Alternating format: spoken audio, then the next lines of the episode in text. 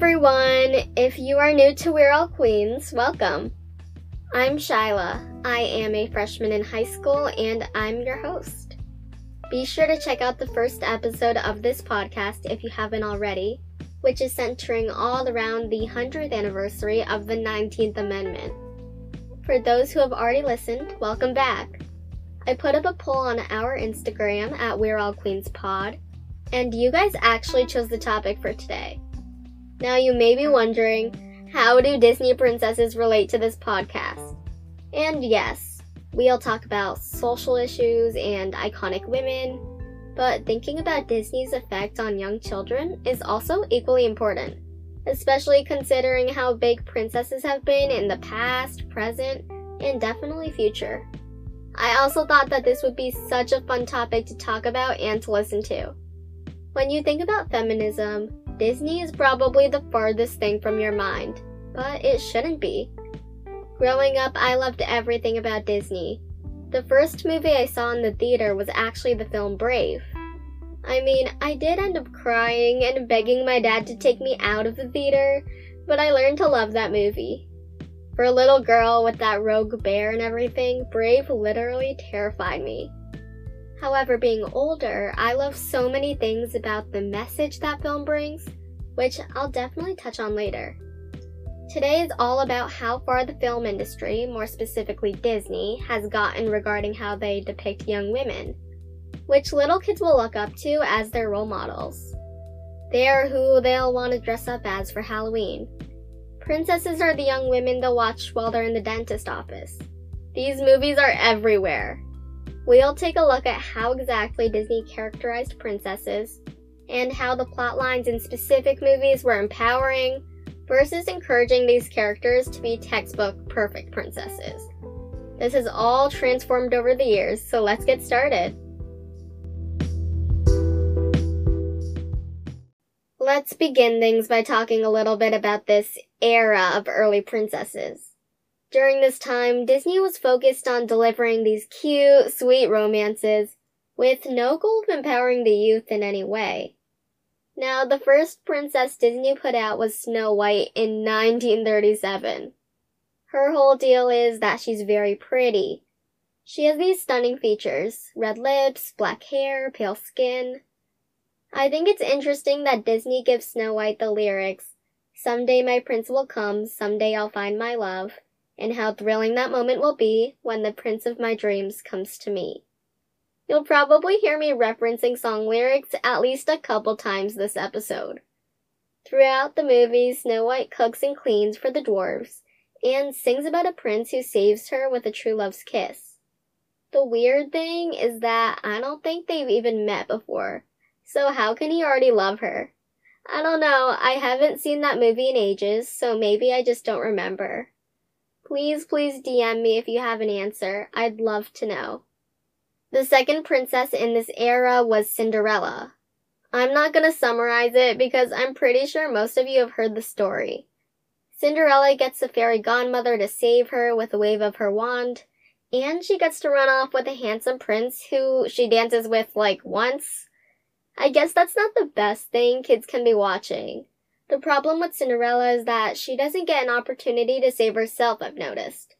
It was the prince and the fairy godmother who truly helped her to be happy. Luckily, the last princess in this era was Aurora. I actually heard somewhere that she has eighteen lines and eighteen minutes of screen time. I think it's safe to say that she's asleep for practically the whole movie. And of course, she's saved by a prince's kiss, just like Snow White. At this point, Disney had created three princesses with no real aspirations, dreams, or ambitions. Disney came out with a new kind of princess after thirty years, which was Ariel. Instead of the delicate, soft-spoken, romantic girl, she was rebellious, adventurous, and had big dreams. Don't get me wrong, it's completely fine to be the soft-spoken type, but not every little kid is like that.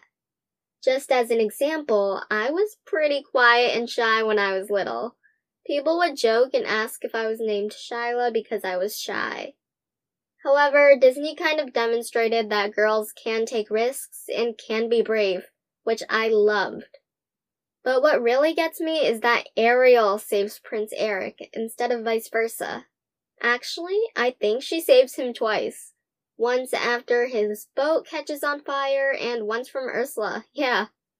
Two years later, the company was keeping with this trend and put out Belle. Belle's like this very bright, caring girl who wants more out of her life. And this film has the most important lesson, that inner beauty is what matters. Belle isn't shallow at all. While everyone's falling over their feet for Gaston, she sees past his looks and only finds someone who's arrogant and even aggressive. Now, up to this point, all the princes have been handsome, but the Beast is like this very grotesque guy who Belle ends up falling in love with. I just love everything about what you take away from that movie. It's so important for children to know not to judge others by their looks. We live in such a diverse world today that this is so, so significant. Just a year later, after Beauty and the Beast, came Aladdin. Jasmine was the first princess of a different race, but the representation wasn't so black and white, and we'll touch on that a little later.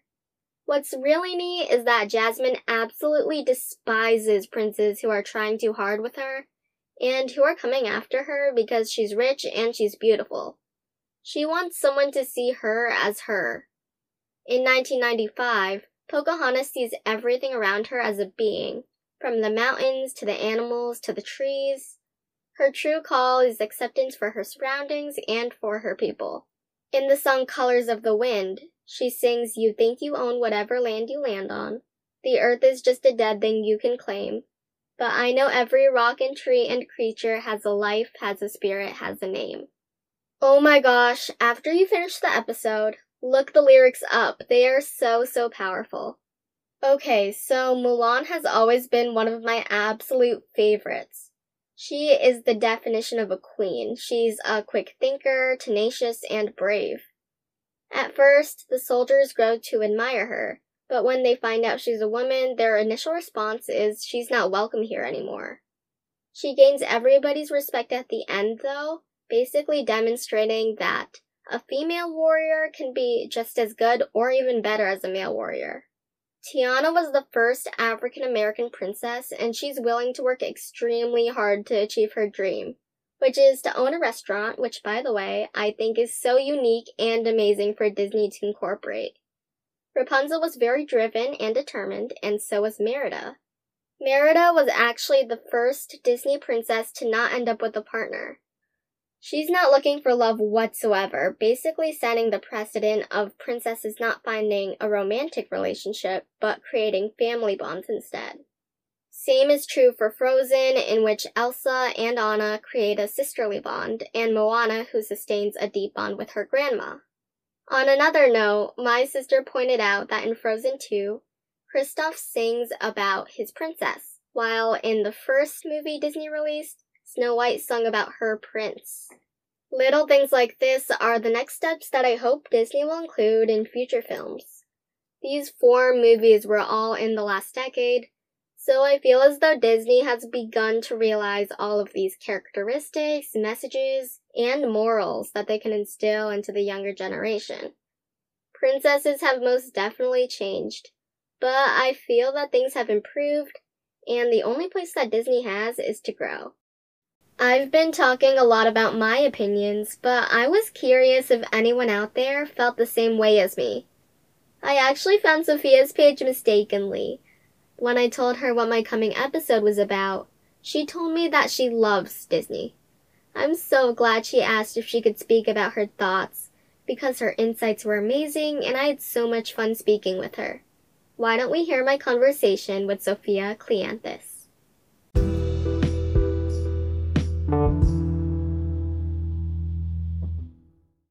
Hi. Hi. How are you? I'm good. How are you? Yeah, I'm good. You're from London, right? That's really cool. I've always wanted to go there. Yeah, I'm not originally from London, but yes, uh, live in London. Cool. Yeah. So why don't you introduce yourself and a little bit about your page? Sure. So I'm uh, Sophia Kleanthus. Um, my page is called The Chronic Campaigner, which I came up with because I have a load of chronic illnesses, but I also campaign all the time, so it seemed like it was a good fit. Um, I started my page back in June this year, um, and I didn't have really any any like kind of Instagram history or anything, so I had no idea what I was really doing. And I started it because I came up with a campaign called Ableism and Me, which is about highlighting the everyday ableism that disabled people face. And so I decided, um, once I had our first meeting, everyone was on Instagram, so I decided to join Instagram. And since then, I've been using it to talk about disability issues, human rights issues, um, and things that I care about, um, and particularly on body image and things like that. That's awesome, yeah. So the topic of the episode is all about Disney princesses and characters. Mm-hmm. Who is your favorite Disney character growing up, and why? Um, I had quite a number of them, uh, but I would say probably my favorite um, was Pocahontas.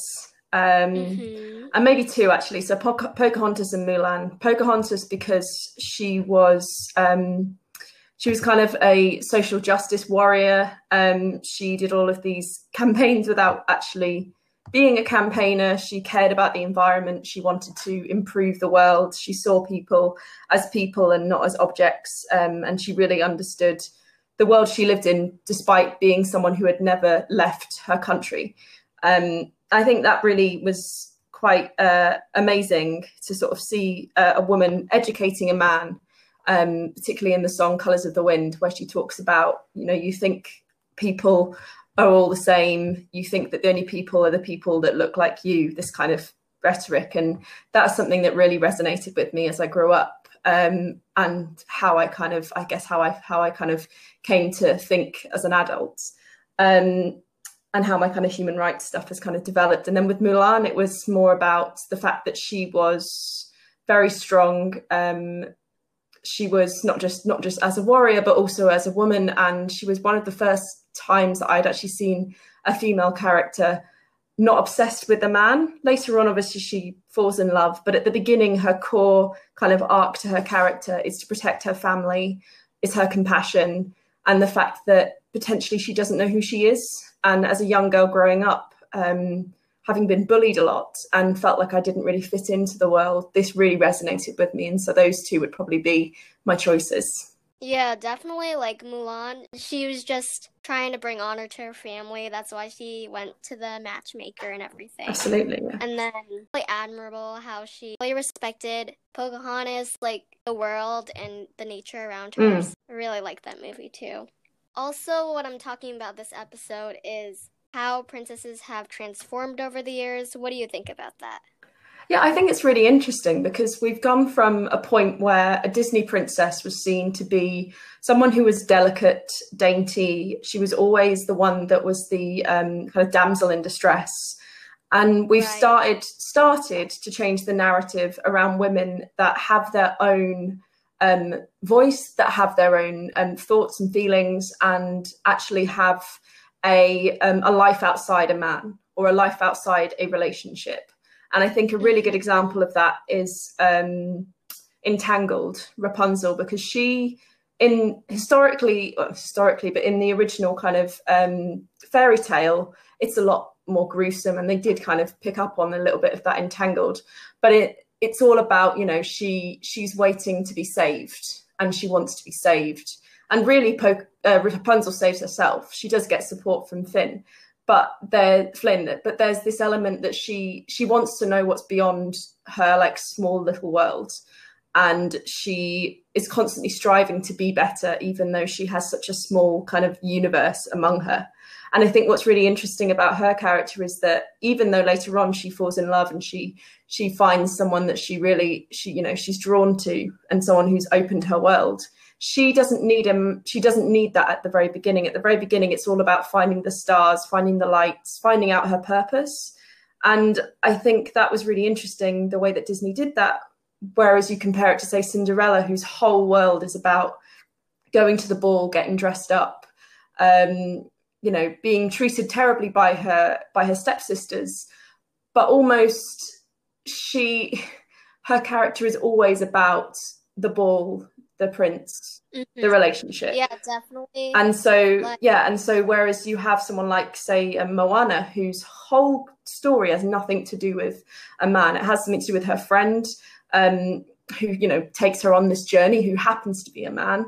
But it's all about her journey of find, discovering who her family were, um, like her roots and her love for something other than than something that is that is actually a physical person. She loves the water. She loves, um, you know, how she how she feels in in her um, in her village. But she wants more. She wants to open up that world.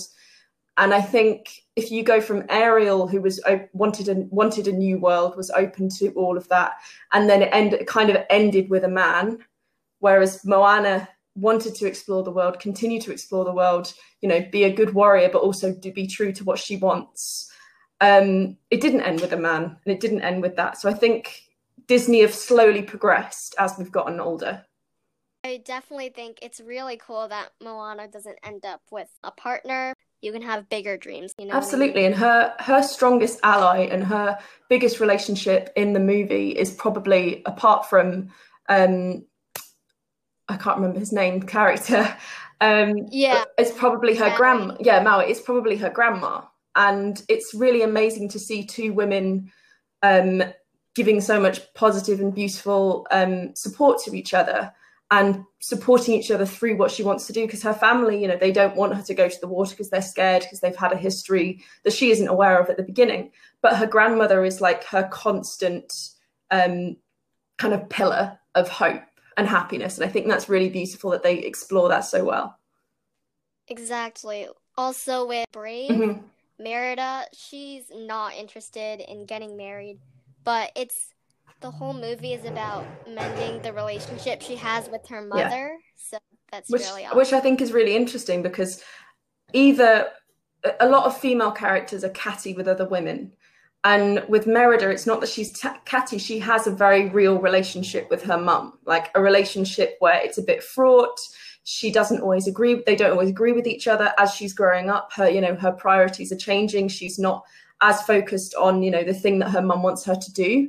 And I think that's that was a really honest portrayal of a mother and daughter relationship that Disney wouldn't have gone near back in the eighties or the nineties.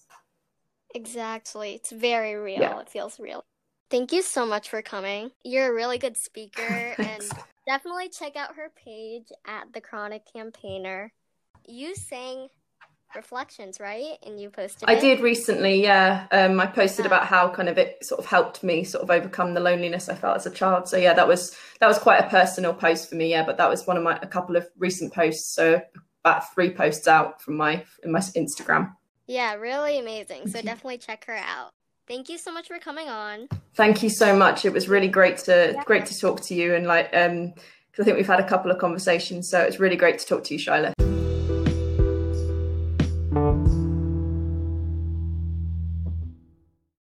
I loved talking with Sophia.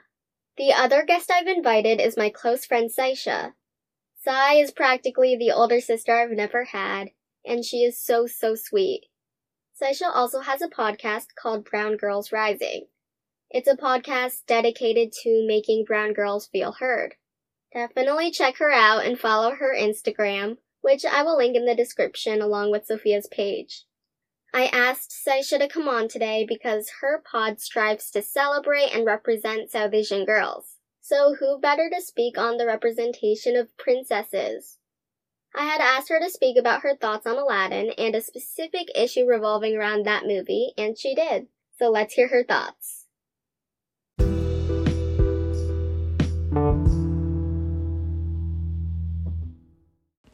Hi guys, my name is Saisha from Brown Girls Rising. I'm excited to come on to Shyla's podcast today to talk about Disney princesses and the representation in Disney, or the lack thereof.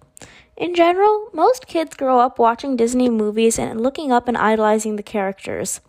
My favorite Disney princess growing up was Sleeping Beauty. Now, nowadays, I, when I realize and go back and look at it, Sleeping Beauty and Aurora was definitely um, an example of, you know, female, like... misogyny and going looking down on females. There was not very much female empowerment in that movie. Sleeping Beauty herself only appears for eighteen minutes of the film and only has eighteen lines, despite being the main character.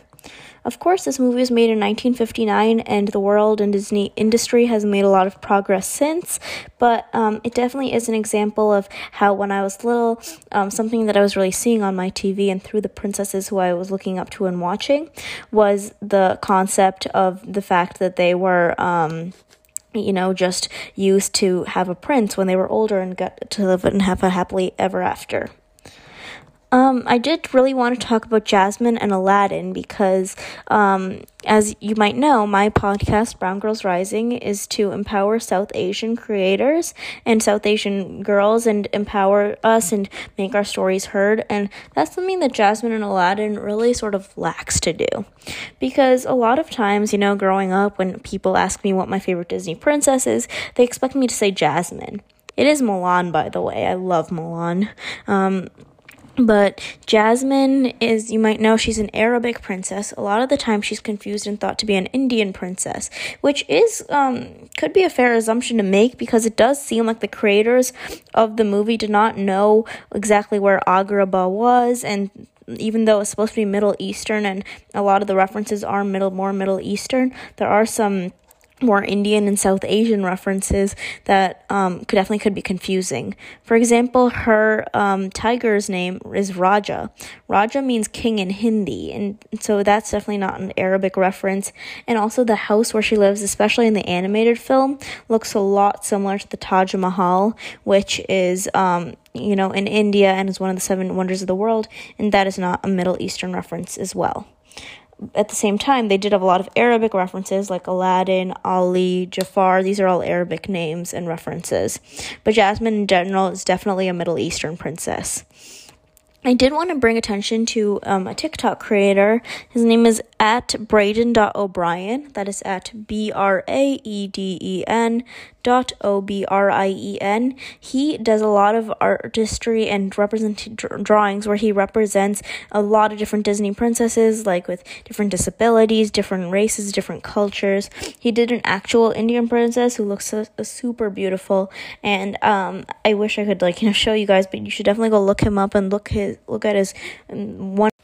Sorry, I got cut off there, but um, I was just saying how there was also another Disney princess, Moana, who I really love because she is basically, she just goes off and does her thing by herself. There's not really a man she relies on. I don't think there's even a man in that movie, which is um, definitely shows female empowerment, and I think that Disney in general could do a better job in the future about including all these different cultures and showing this representation, considering the vast majority of kids who watch it and learn from it and idolize the characters. Thank you so much, Shyla, for having me on We're All Queens, and I everyone go follow her Instagram page, go show her love, and I hope you guys enjoyed listening today. I'm again Saisha Gupta from Brown Girls Rising, and thank you, and I'll see you soon.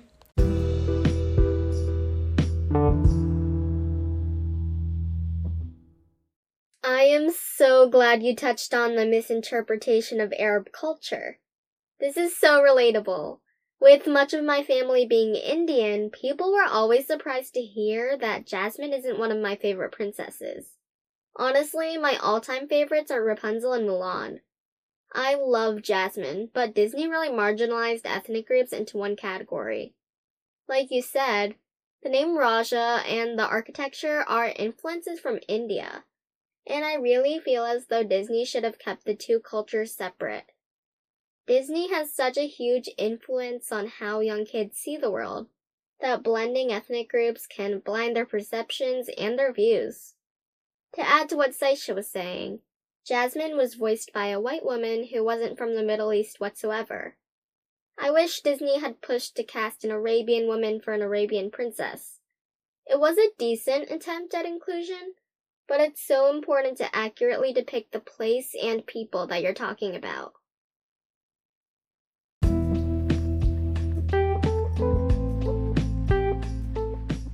And with that to think of, this wraps up our second episode. Thank you so, so much for supporting this podcast. If you know me at all, you'll know that I am very open to any feedback, So definitely message me on Instagram at We're All Queens Pod to let me know what you thought. I loved thinking about the princesses I grew up watching, and I hope you loved it as much as I did. Be sure to follow or subscribe from wherever you are tuning in. And if you're listening on Apple Podcasts, leave us a quick review. It'd make my day. Quick reminder, new episodes come out every other Monday, so I'll see y'all on the fifth of October.